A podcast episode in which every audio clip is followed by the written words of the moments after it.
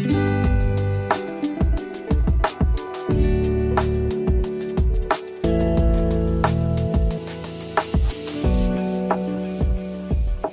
matters? What matters? What's important? What should we be, we be doing and what should we be thinking about? It's a pretty important question. It's a pretty, pretty vital thing. What matters is huge. And so that's what we're going to talk about for the next few weeks, and especially what matters to the heart of God. That is even more important, right? What matters to me is football, food, my wife, and well, that's about it. Now, uh, what, you know, what matters to me can change sometimes, right? But what matters to God never changes. And if we base our church off of what just merely matters to me or to us at this moment or whatever else, well, we'll be probably a church centered around football, baseball. No, I'm just kidding. Uh, no, we'll, we'll be centered on things that are changeable, won't we?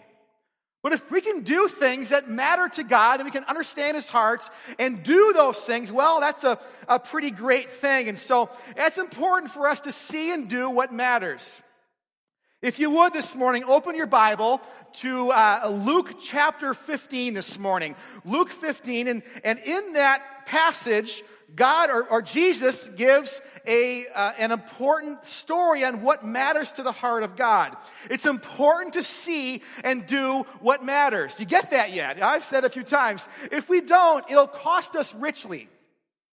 For instance, the 1996 U.S. women's softball team learned that. Uh, you may not know, I didn't know until this last week in research for this, but uh, the 1996 U.S. women's softball team was pretty amazing.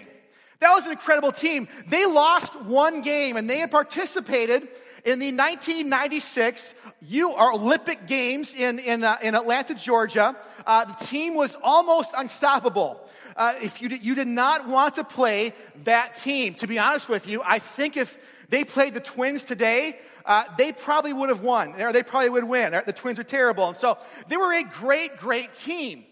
They, they won, or they won almost every game except for one game. And the one game they lost is an important lesson for us in discovering what matters. What happened on that fateful day is this team was playing the Australian team. Also a pretty good team. Uh, not as good as the Americans, but, but, pretty, pretty close and, and pretty good. And it was a, a close game. It was actually 0 0. Uh, no one had gotten on base through the, through the game. It was a hard fought battle. Uh, it was a pitcher's duel until the fifth inning. When our third baseman, I'll get her name right here, our third baseman, uh, her name was Danielle Tyler, smashed a home run over the center field fence. Now, if you play baseball, that's pretty good. Center field's a hard place to hit a ball. She smashed it over the fence and she destroyed the ball, crushed it, and she is so excited because nobody else had gotten a hit for the whole game that she is floating, as she said, around the baselines. Excited about this. And she is passionate, and, and so were her, her teammates. So her teammates come out of the dugouts, and they, as many times happens, they, they met her at uh, the home plate. And so they're there, they're waiting for her, they're excited for her. She rounds third base, they're there, they pick her up, and they carry her off the field, and they're excited. Now, this is the fifth inning, okay? This is the fifth inning. Now, softball games are shorter, seven innings long, uh, but it's at this point would be one nothing. The problem was they forgot to do what matters. A foundational truth, some of you all who, who know baseball are, are nodding your heads. A foundational thing for when you play baseball is you have to touch all of the bases, including when you hit a home run. That's why you see people, when they hit a home run, they go around all the bases, because that's the rules. And the rules state that if you don't hit all bases before you leave the field of play, you're called out. So what happened was they carried Danielle in a euphoria. Yeah, they're so excited. Carry her off the field. And uh, the Australian team sees this and they tell the ump, hey, ump, guess what? She didn't touch first or touch home plate. And she didn't. And so the ump, rather than celebrating with her, discovered what matters and said, you're out. And then what happened was the team continued to have no hits, and it went into extra innings, 0 0. And finally, The U.S. women's team lost their one and only game that year in that fashion. They lost two to one on that day. Pretty terrible, isn't it? Pretty horrible. If I'm Danielle, I'm thinking, my goodness, I'm ex- I was excited. I smashed it. We won fair and square, but I forgot to do what matters. What matters is important. What matters is vital. And so, in an effort to show us what matters, in Luke chapter 15, verse 4, Jesus says this, and read this here. He says, If a man has a hundred sheep and one of them gets lost, what will he do? Won't he leave the 99 others in the wilderness and go to search for the one that's lost until he finds it? See, Jesus was an incredible teacher.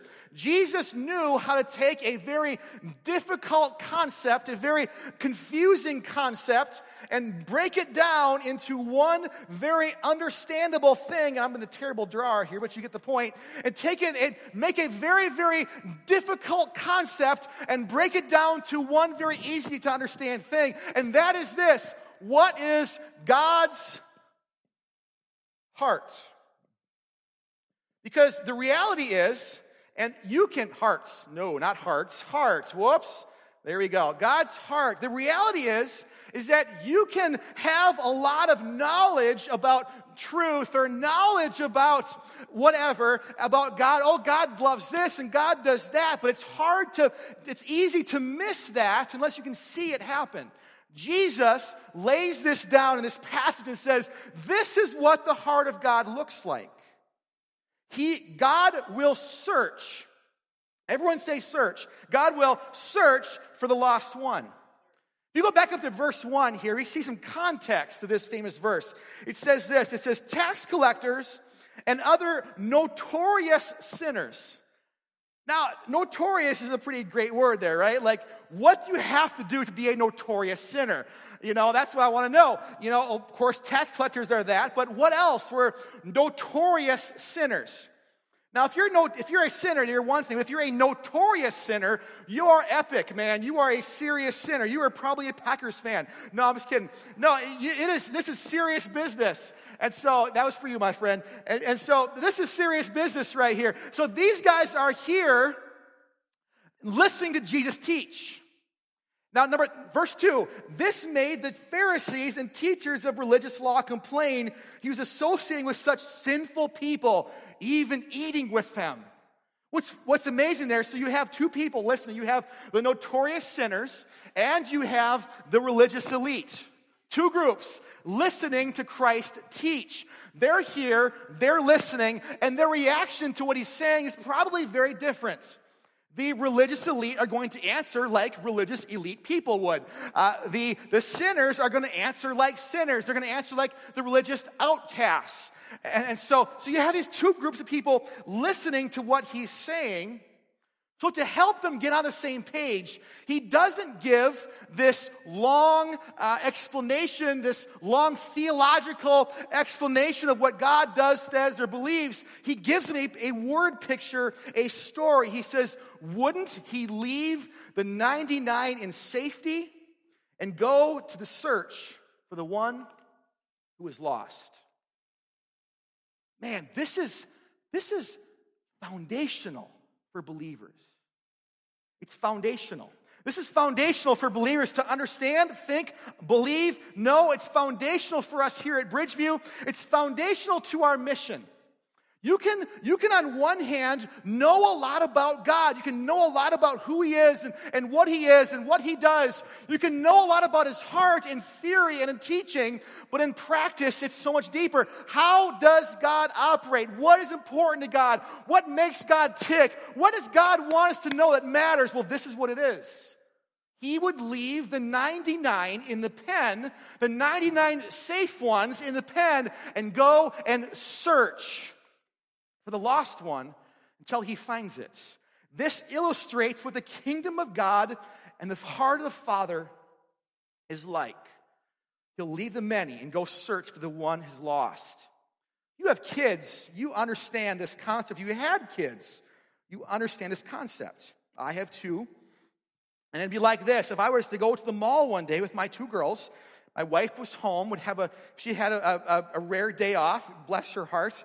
Uh, and we were, I had at the mall and, and, and I had them both there and Michaela would wander off and be gone. I'd look for her, of course. And so I'd be, man, where is she at? Where is she? You know, I, would search and I, I, was, I would look, but I'll be honest with you. If I looked and didn't find her and I called my wife and said, hey, honey, just wanted to let you know, Michaela, she's gone. I, I looked for her for a while, but, you know, she's gone. But you know what? Emmy's still here. One of the two ain't bad. You know, we, we, can, we can always make more. You know, we can always do more. So, uh, you know, I, we're just letting Michaela go. We got one. That would not happen, would it? No way. Man, I would search, I would look, I would turn up whatever I had to turn up. I would lock that place down. Man, I'd be a mall cop with Paul Blart, you know, riding around and little things right there. Man, I'd grab one of those things. I would do whatever it took to find my little girl. I don't care how many more I've got. I don't care if I have 30 more, like the Duggars, I have 30 more. It doesn't matter to me because that one is precious. That one's important to me. I'll do whatever it takes. What's God's heart? What's God's heart? What is, how does God operate? What is foundational? What matters to God? Well, you, you see that right here. He is, God, He's the heart, He has the heart of a shepherd. You know, put yourself in his, his shoes for a minute this morning. If you're, you're, you're, you're, you're the shepherd and you get up in the morning and it's been a long night of sleeping outside under the stars and whatever else you do when you're a shepherd. And so you get up and you're, you're going to count your sheep. And so you go one, uh, two, three, 10, 20, 30, 50, 60, whatever. You're, you're, counting your sheep and you come down to, to 90, 91, 92, 93, uh, 4, 95, 6, 7. I only see 99. What, what happened? I must have miscounted. So he counts again. This time puts his hand in all of them. 1, 2, 3, 4, 10, 15, 20, 25. It's getting long. 30, 40. He goes through not 95, 96, 97, 98. Oh no, I was right. 99. It's going to happen in that moment? Maybe that little sheep has wandered off and wandered off into some, some forest where there's animals and there's dangers, and that little sheep doesn't even know what's there ahead of her. And she's wandered. Maybe she's found herself in some little spot that some little crag of a cliff, or, or she's hurting and she's broken. She's, she's hurt her leg and her, she can't get out. She's crying out for her master, crying out for shepherd, come, help, help. The word says is that that master will go and search, will leave the 99 in safety to go find the one and search out that one until that one is found. Is she running through another shepherd's fields? Does she have no idea that she could be stolen, taken, claimed as another shepherd's sheep? Does she not know this? Does she not understand this? Maybe it's because of her doing. She is a knucklehead. She has done some things that she shouldn't have done. But in that moment, the master's concern is not what she's done. The master's concern is, I will leave the 99 to go find the one. What does God's heart say? That's Jesus wanted us to see and understand is God's heart. There's no lost sheep GPS. There's no OnStar for lost sheep. Uh, that's, I, I, I search till I find them. I search till I'm hungry. I search no matter what. I search until the lost one is found. That's the heart of God. And just in case the people who were listening, the religious elite and the religious outcasts heard this and, and missed the point. They said, well, whatever. Just in case they missed that, Jesus reiterates it again later by, by illustrating here what is celebrated in heaven.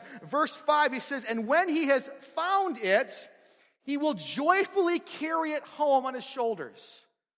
The picture here is the shepherd reaches down and picks up this lost sheep and puts it over his, his, his, his, his neck and, and carries this poor little sheep home. Maybe broken leg. Maybe the sheep is cold or tired or, or shivering. Maybe the sheep is fighting and does not want to do this.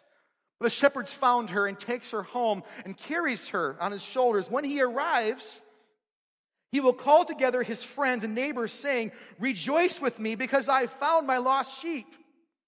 In the same way, there is more joy in heaven over one lost sinner who repents and returns to God than over 99 others who are righteous and who haven't strayed away. What we celebrate shows a lot about who we are, doesn't it? We celebrate shows a lot about us and about what's important and valuable to us. You know, when we celebrate things, that shows something about, about our character and our nature. You see, God here says, not only will I search and I find, but also consistently, when they are found, I will celebrate, I will party, I will be excited, and I'll be more excited about that than over the 99 others that are already found. And this is a hard concept for, eh, for both of those two groups to hear and, and, and respond to. Again, two groups, the religious elite and the religious outcast, hear this, and they respond in very different ways. Religious elite, many may hear this and say, Yeah, but but but but Jesus, good teacher, you have 99 other people. You have 99 other that are found. Aren't you going to help them? Doesn't it matter? Don't you care about them? They're faithful, they're working, they're here. Doesn't it matter that you have them? I mean, yeah, one ran away, but that one, she was kind of ugly anyway, you know, or, or whatever else. You know, if this, who cares? You have 99 other others here that you have. The outcast might say, I am the one. Why in the world would a holy God, why in the world would a good shepherd, why would he leave the 99 to come and find and search me? I heard it. They get it. They get it. All right. I just heard it. Why? Wow, they're still going in there. That's pretty cool. Why would the master leave the 99 to come find and search me out. Doesn't the master know? Doesn't the master understand? Doesn't he see and know what I have done and all the things that I have done that have caused me to be out here? Doesn't he get it? Why would he do that? Well, the reality is, is it's not about what we do or don't do. It's about him and his grace and his mercy. And if you attend Bridgeview Church and you are a part of the 99, that is awesome. I am excited. I am thrilled. I'm, I'm excited that you're here. I'm excited, and it's part of our mission, part of our goal that we help us, all of us, together grow in our walks with Christ. That is amazing. There could be no better feeling in the world than being a part of the 99. But that's not the mission. The mission is not to just sit in the, the pen and enjoy our safety and enjoy our time. The mission goes far deeper to the heart of the, of the master, to the heart of the shepherd. It says, I'll leave you because I want to go find the one that is lost. Our mission is to make it more enjoyable to stay in the pen until the time of the end comes back, unless the result is John 14, 23. Jesus replied, all who love me will what? Will do what I say. My Father will love them. I will come and make my homes which each of, with each of them. What does he say? What's important to him? That's revealed here in Luke chapter 15, one of the most well known scriptures, if not the most well known scripture in all the world.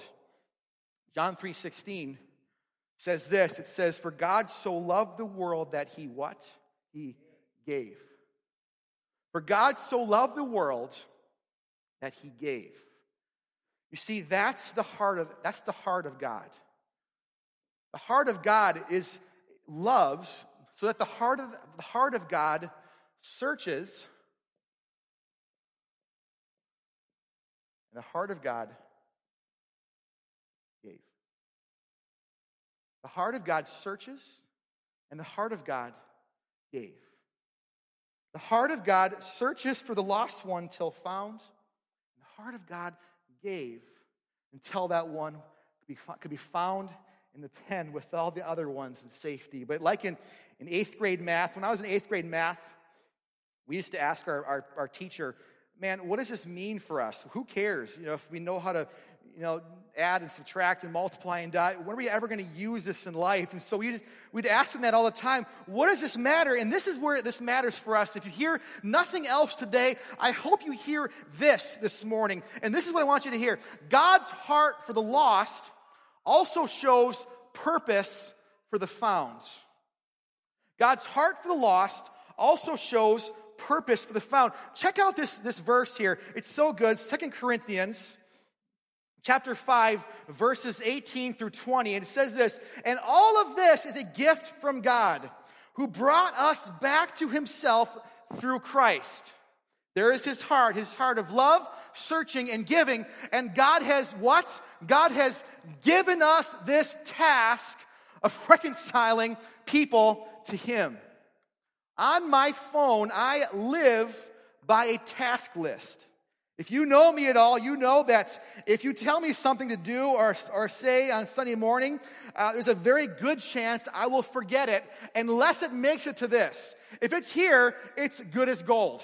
So, a little bit of advice for you. If You say, Pastor, I need you to do this or say this or whatever else. If I don't pull this out and type it in, it's as good as gone. Oh, let's be honest with you, it's just gone. But so, because I've learned that I have some pretty glaring weaknesses. This is one of those. I need help to remember, so I have a task list. And I love this thing, man. I do. There are times I will put stuff on my task list just to knock them off because it feels so good. You know, like an easy, quick thing. You know, I need to, I need to paint something. That's easy. Bam, here we go. I knocked it off my list. I feel like I did something today. I like that. And to the top of the task list, to the top of the list for every single believer comes this scripture in Second Corinthians chapter 5. He says, And God has given us this task of what? Reconciling people to Him. As, as believers, as Christians, if you say, Man, what's my role? What's my call? am I supposed to do? What? You know, I'm a Christian. I, I, I, I worship Him. I sing. I praise. All that stuff. What's my role? Well, this, this is your role. You might say, well, Pastor, I'm not a pastor. I'm not called to be a pastor. I can't preach. I can't teach. I can't sing. I can't do any of those kind of things. So is that my role too? And the answer is unequivocal yes. The answer is this for all of us God has given us this task of reconciling people to Him. This goes to the top of the task list. This goes to the top of what we're supposed to do and be, ab- and be about. Is that our task is to help and do this. It's why our mission as a church make it simple for people to find and follow Jesus. This is not just a nice saying. This is not just a thing that we say that sounds really good to put it on paper. This is why we exist.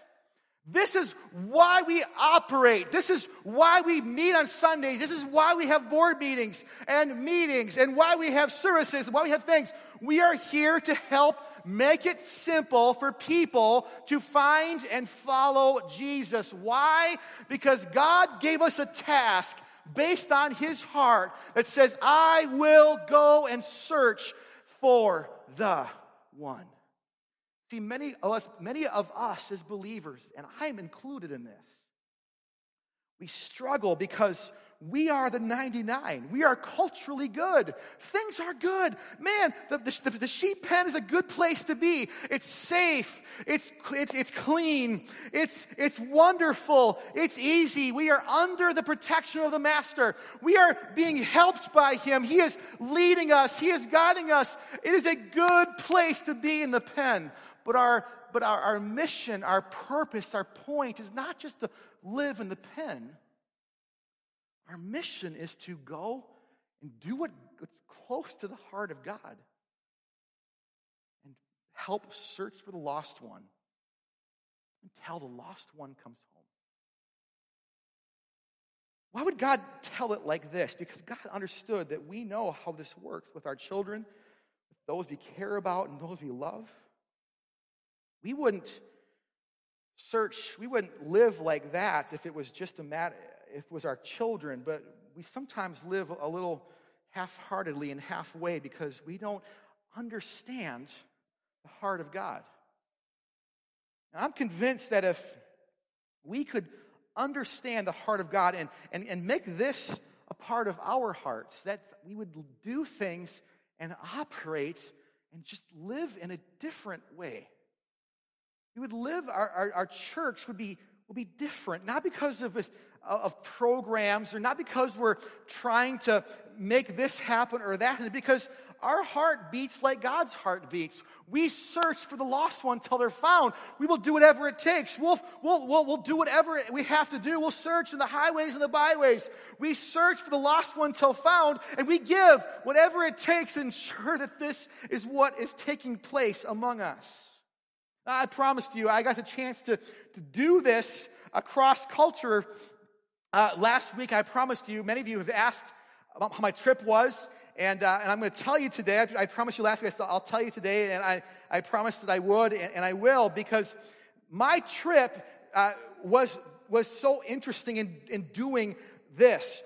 I got to go cross culturally to an entirely different culture and preach and teach and see God do some incredible things. I have some pictures to share with you. This first picture today is a picture of, of me.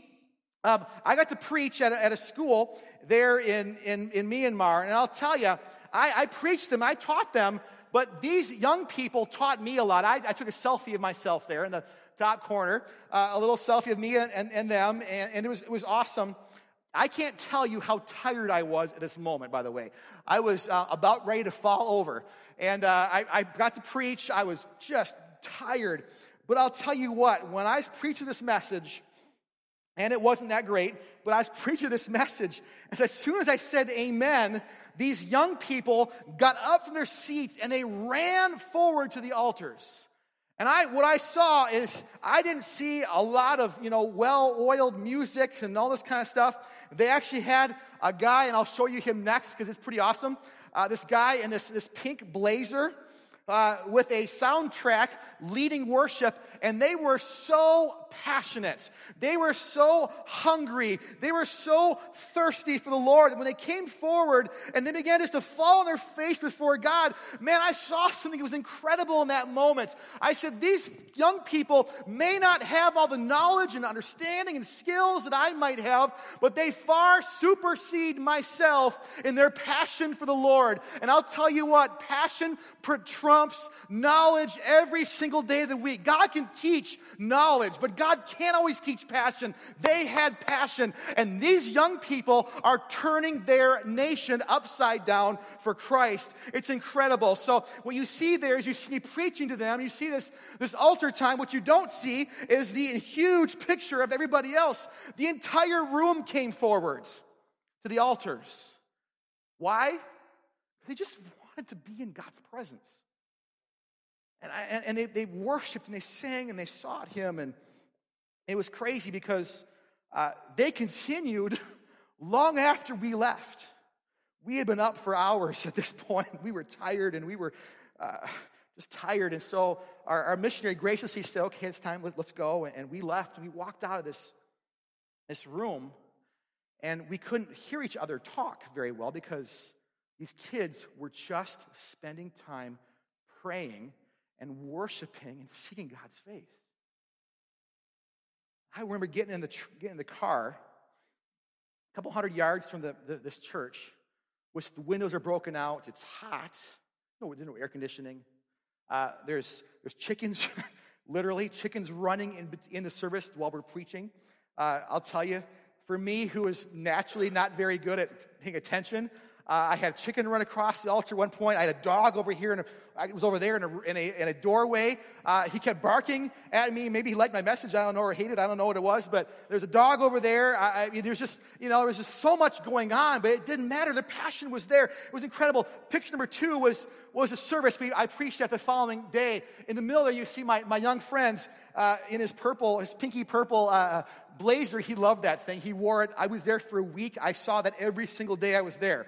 Uh, it was pretty awesome. This kid loves Jesus. This kid is jumping and shouting, singing. What you see here is you see a church who is very similar to the Bible college that I saw.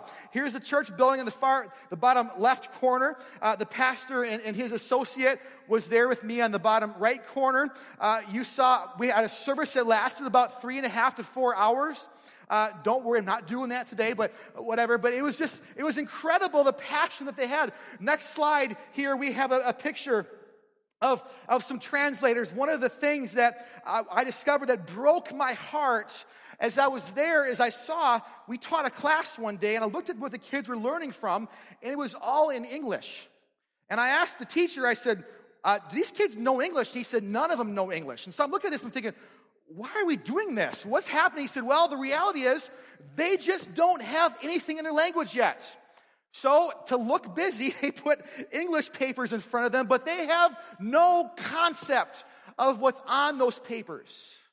And so, we're teaching these classes, we're trying our best to get across, and to be honest with you, their teachers are far skilled, more better and skilled, so we let them teach a, a lot of the classes, a lot of course. We just kind of helped them as a voice there and, and such. And, and, but again, I saw young people, I saw college students that it didn't really matter that much. I saw at the end of one of the, the classes, I saw several young people by themselves say, We got to pray over somebody. So they began to pray and see God's face over, uh, over this young person who was there amongst them. And we walked out of that room. Again, it was so loud and so intense that we just we left. And or we, not because of that, but we left and we, we did. We heard them from uh, yards away praying and seeking God's face over their, their, their friend who was sick and needed some, needed some prayer, completely done by the young people in this, in this, this school. It was incredible. Next slide there is my menu uh, for dinner one night. And I thought this was funny. Chicken with 100 year old food uh, down there in the bottom, bottom corner there. That's just funny. Uh, you also see a picture there as well of a gecko who, for about five and a half minutes, uh, was working on killing this, this, this moth. And uh, I had a video of this actually, and I gave, up, I gave up about three minutes in, and about two and a half minutes, then he killed it. It was pretty amazing. But uh, anyway, that was in our restaurants. Uh, the next slide here shows a picture of their culture. What struck me so much was the difference between the church and the culture. This is a very hopeless culture. And when I say hopeless, you almost have to see it to believe it. It's incredibly hopeless. You walk into stores and you walk into shops and you walk into, and this place we had a chance to go to one of their biggest uh, uh, pagodas. It's, it's, a shrine. And we got to walk around and, and see what they believe in and what they operate in. And it was heartbreaking. And not one of our team did not walk out of there weeping after this was over. And the reason why was because the passion was there, but, the but what they're passionate about was so greatly missing, and it showed on their faces. What you see in this young, this, this bottom middle picture here is a picture I want to point out. This is a young man. I don't know him, I know his story, but I don't need to because uh, I saw many uh, people like this where their parents or someone brings them. This young man was uh, pretty severely handicapped, and he was, he was there. This floor is hot. You are not allowed to wear socks or shoes. So my poor American feet are frying like there's no tomorrow on this thing. And this kid is like walking around. He's swimming on the floor. All this is crazy because they believe that if they bring these guys to this pagoda and they just have them there in, in this place, they're not going to get healed. There's no chance of healing. But maybe, just maybe, if they work hard enough, they'll have a better station in their next life. You look around and you see wheelchairs, you see this, you see all kinds of people who are hopeless. And when I say hopeless, I mean it. It shows in their faces. I didn't want to take pictures of faces necessarily. I don't want to bug anybody, but it was crazy. Here's the bottom left corner. You see a picture of some, some monks these monks are teenage boys. You see them everywhere in the country. Again, hopeless. The story goes that these young men are dropped off at the doorstep of the pagoda uh, uh, of the, the monastery uh, when they're real young, uh, just after they're weaned from their, their mother's uh, feeding. They drop these boys off there, and they are raised by the by the priests, they're raised by the monks. And so these boys, what they do is they go all over the country and they are not ever allowed to wear shoes or socks, never.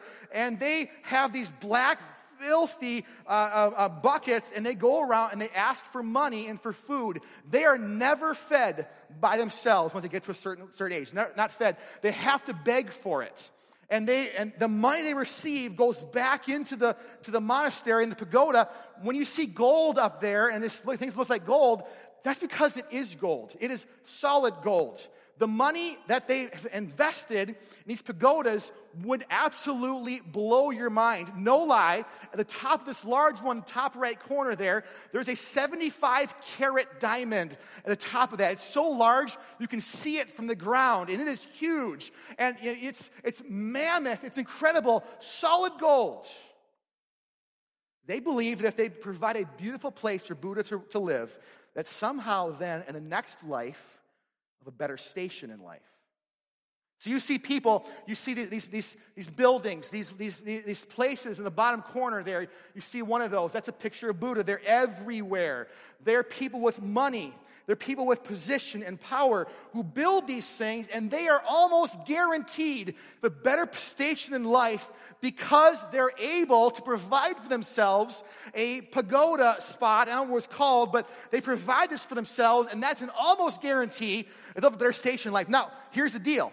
The young man who is in the bottom corner, that's not a guarantee, okay? He comes his entire life. What is guaranteed is if you put money into this pagoda and you put enough money and you put enough thing in this, that is a guarantee. Twisted, isn't it? But where you look, there is hopelessness on faces. That is until you come to the Christian areas. It is completely different. It is completely, completely different.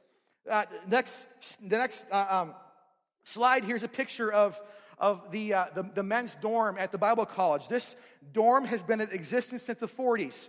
Uh, this dorm here you see in the middle, it's a picture of a window that's been broken out. It's not been broken out on purpose, it's been broken out because this place is so old. The top corner there, you see a, a, a well, that is their, that's their shower. Uh, the boys shower outside there. They put, you know, they have underwear on and such, but they, they shower outside. What you see in the left, the top left, and the bottom right is the pictures of their beds. Their beds are literally put together. It's like one big, long bed, the whole place. Why? Because they are overrun with young people that want to join the ministry. So these young people, they have a bed, which is basically a mat on a piece of wood, and they have above them all their clothes, and they have a small trunk at the end of their bed with all of their belongings in it. And they live for four years just like this. It's hot, it's rainy. There is bugs everywhere. There is lizards and geckos and things that come in and, and crawl around. And they are the happiest people that you could ever meet and most generous people. I preached at the church on Sunday morning and they gave me 20 bucks. I said, No, I don't want that. And they said, You have to take it. Because they're generous. And their entire life and every conversation I had with these people, these precious people, revolved around reaching people, reaching their, their nation for Jesus. One of the most saddest things I heard when I was there was what happens several times a year. That because this, this culture is not uh, conducive to believers in Christianity, it's so different. Uh, what they'll do is the Buddhists will they'll place these, these, uh, these carts in front of the churches, and they know where they all are, and they'll have giant loudspeakers on them that project in all directions, and they'll park them right in front of the church, and they'll flip it on full blast. You think we're loud in here sometimes, man. You, you know, they'll flip it on, they'll go full blast, and they will pray and they will sing and they will do everything as they can at the top of their lungs with the sole purpose of undermining what the, what the Christians are trying to do. So, literally, these Christians, while trying to teach and trying to preach and trying to have service, will have to stop their services because they can't function because of the noise. They'll do that for a month at a time. The Christians are, drawn, are driven into times of prayer and fasting and seeking God's face during these times. It's, it's unbelievable. You think, oh man, this sounds so difficult. It sounds like, how can the church function? The church is growing like a weed. The church is growing like crazy. They are trying, again, this college was built for about a quarter of the students that they have in the college. But there are young people throughout this nation that want to come and prepare for the ministry, many times at their own peril. Many times their family members leave them, and the only family they have are the ones that are there with them on campus. As they go out and they preach the gospel, they are, have rocks thrown at them. They, are, they are, are, are abused, but yet they do it. The next, next slide, here's a picture of the New Bible College. And one thing that struck me, and yes, we as a church have committed to some things around the world. We have committed to helping to plant a church in Russia. We have committed to helping this school build and finish this Bible school. I was struck by this, the need that they have. What the, the, the, the leader told me when they were here was that they have discovered an inroad into Buddhist families. They do not offer preschool. They have learned that if they offer preschool to families, these families will come to the preschool in droves. It's free, the kids need it, they're learning basic things. Many times they're receiving food and, and, and, and clothing and help. And they said that the, uh, the results by families coming to go to this preschool are incredible. And families are coming to Christ because of this. This Bible school wants to open up a center to help teach churches in outlying areas how to open and run Bible or, or preschools for families. You know what they want to do? They want to use the men's dorm to put that as a place. Right now, they have nothing. They have no place where it's possible to do that. They have started the program and they literally meet outside. I don't have a picture of this. Uh, they meet, yes, they meet outside this green grass. They meet right to the side of that, and they have a classroom out there teaching outlying pastors how to start preschools in their communities. This is what I saw. I saw here young people who are preparing for ministry. I saw them with, you see smiles on their faces. You don't see this in this country. You see people in this country who are hopeless, you don't find that here. You see people in this country that are hurting. You find here a church and a people who respond to that need and pray for that need and see God do incredible things. This is time well spent. God's heart for the lost shows his purpose for the found. Let's continue and see how the scripture that we're talking about finishes. Because the task is not given to just a few of us, it's a call to us all. It says, So we are Christ ambassadors. In verse 20, God is making his appeal through us. We speak for Christ when we, when we plead with people. Come back to God. If the band could come forward and begin to just quietly play behind us. Sum up what matters. Number one, what matters is you are an ambassador. You are an ambassador. God wrote a letter of love and hope to the world. This letter is delivered not through the mail, it's carried by you and by me. If you consider yourself a follower of Jesus, you have your calling. You represent Christ to the world. Let's be a good representation. If you're here today and you say, Oh, I'm a Christian, I, I love Jesus, but I don't know if that's really me. You see, you have, to, you have, to, see yourself. You have to own this. You have to say, I am an ambassador. Because if you don't, you are half heartedly following Christ and you will miss it. You'll miss the mark. You're going to miss the thing. God's called us to live like this. It's different, it's challenging, absolutely. And there could be nothing better than following the heart of God.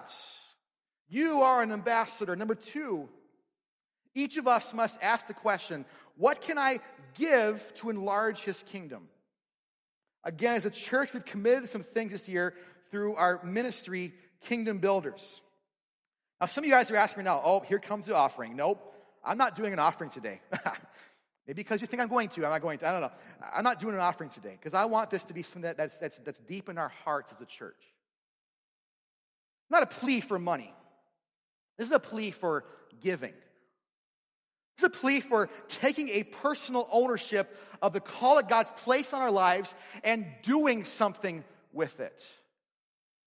As I thought about this message this week, I thought about how I myself spend my time, talent, energy, and money. I'm a pastor. I spend a lot of all those things on what I do. But is what I do doing that because it's my job? Or is it because I am a follower of Christ? It has to be the latter. It has to be because I'm a follower of Christ. That I have seen myself in this place as an ambassador, and my question has to be Lord, what can I give to enlarge your kingdom? Both here at home, in teaching our children, and being a greeter at the doors on Sunday mornings, you can't know how vital and how valuable and how important that is. Being a person who, who comes and prays before service on Sunday morning, setting the table for us as we worship God. To be a person who operates a soundboard or a person who teaches on, on one of our classes or the, the many hundreds of other jobs that we have as a church. What can I do to give to enlarge His kingdom? Part of our strategy as a church is to give to missions. We believe in this. We have chosen missions who have the opposite or have the desire and the heart to train indigenous people on how to do the ministry. That's why this ministry is important to us because they are training local people to do the ministry. What you see here is you see a missionary who is by and large a resource for the local church. What they can't do, what they can't raise, what they can't help with, we can. What they are doing is they are training up their next generation to find and follow Jesus. That's something to get behind. That's important to us. That's what we give towards. So I want to encourage you to pray about and think about how you will give towards missions in the year by praying for it, by giving financially for it, by committing yourself to say, I'm going to go on a trip someday and I'm going to see this, my, this stuff firsthand to right here in our own backyard of, of involvement and, and, and being a part of the mission God's calling us to do here. It's been exciting to see how God has, has begun to use our church. People are, are, are, coming to Christ and being discipled and, and finding Him and being filled with the Spirit. And, and I can tell stories, and we will certainly, uh, about how God's doing that. And it's pretty exciting. And God's doing those things in our church. Are we there yet? No. We're starting. What can I do to give to enlarge his kingdom? And lastly, each follower of Christ must accept personal responsibility for this mission. Story told of a Japanese World War II uh, kamikaze. It's called, he's, he's known as the half hearted kamikaze. And some of you guys are going to get that irony. And just, you know, tonight about 2 in the morning, you're like, oh, half hearted kamikaze. Well, that's not possible. That's because the kamikaze's whole mission was to make his plane his missile, right? So the story is told of a, of a man, and this is a true story. He was interviewed back during World War II times who had, who had flown 50 missions as a kamikaze. 50, 5 0 kamikaze missions. Okay, again, irony. That's pretty funny. And, and so he, he, he's, he's been told this, and someone catches up to him, and, and they, they interview this young man, and they say, Sir, uh, and this is, I gotta read this so I make sure I get this, this correct. He says, reporter says, Sir, isn't, isn't this kind of a contradiction in terms to call yourself a kamikaze pilot? He said, How can a, someone be a kamikaze pilot whose mission is to fly in, into military bases and give up your life in the process, still be alive after 50 missions. The pilot said this. He said, Well, it's like this. He said, I was very involved, not very committed, but I was very involved. Hmm.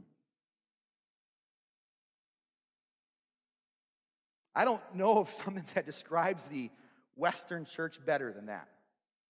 I was very involved, but not very committed. All your heads, close your eyes this morning. This today is not a call to, make you feel bad or make you feel good or make you feel anything. Not a call for that this morning.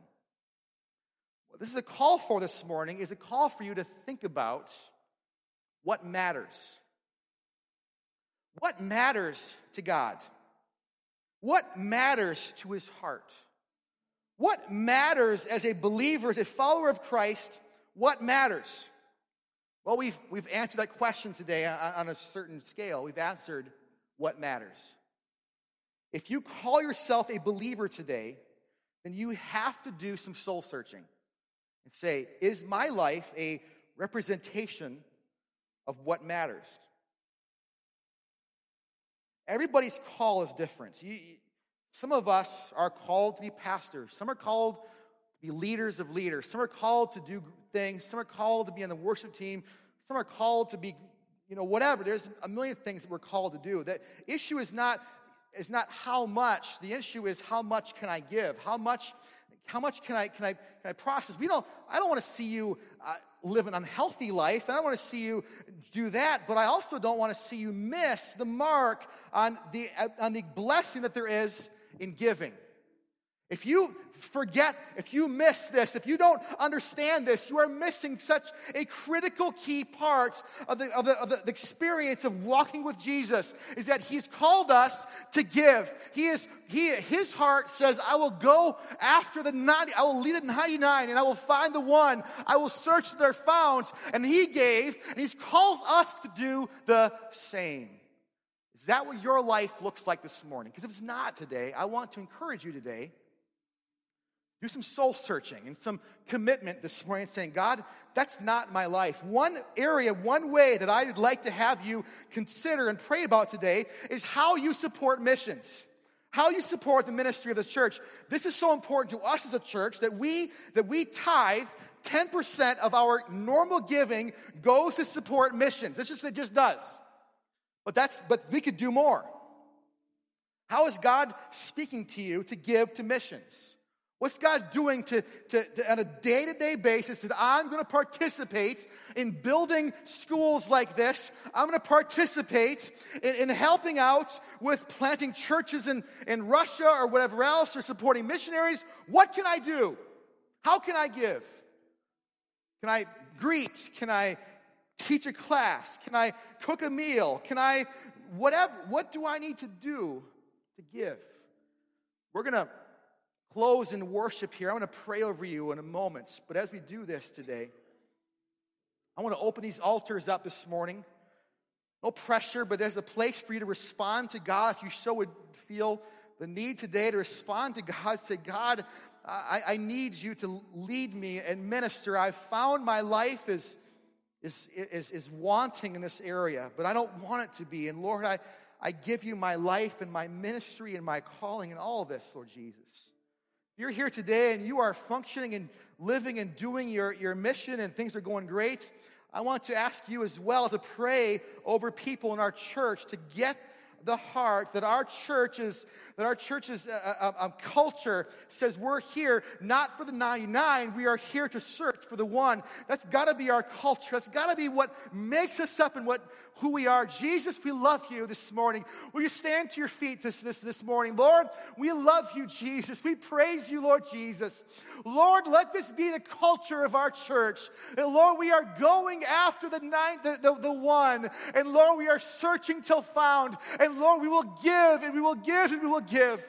Because Lord, we want people to know you, Lord Jesus. Lord, both here in our backyards and Lord, in Places like Myanmar and Russia and Asia and Africa and whatever else in between, Lord Jesus. Lord, we will give everything, Lord God, so that on that day, someday, we'll hear those words Well done, how good and faithful servant.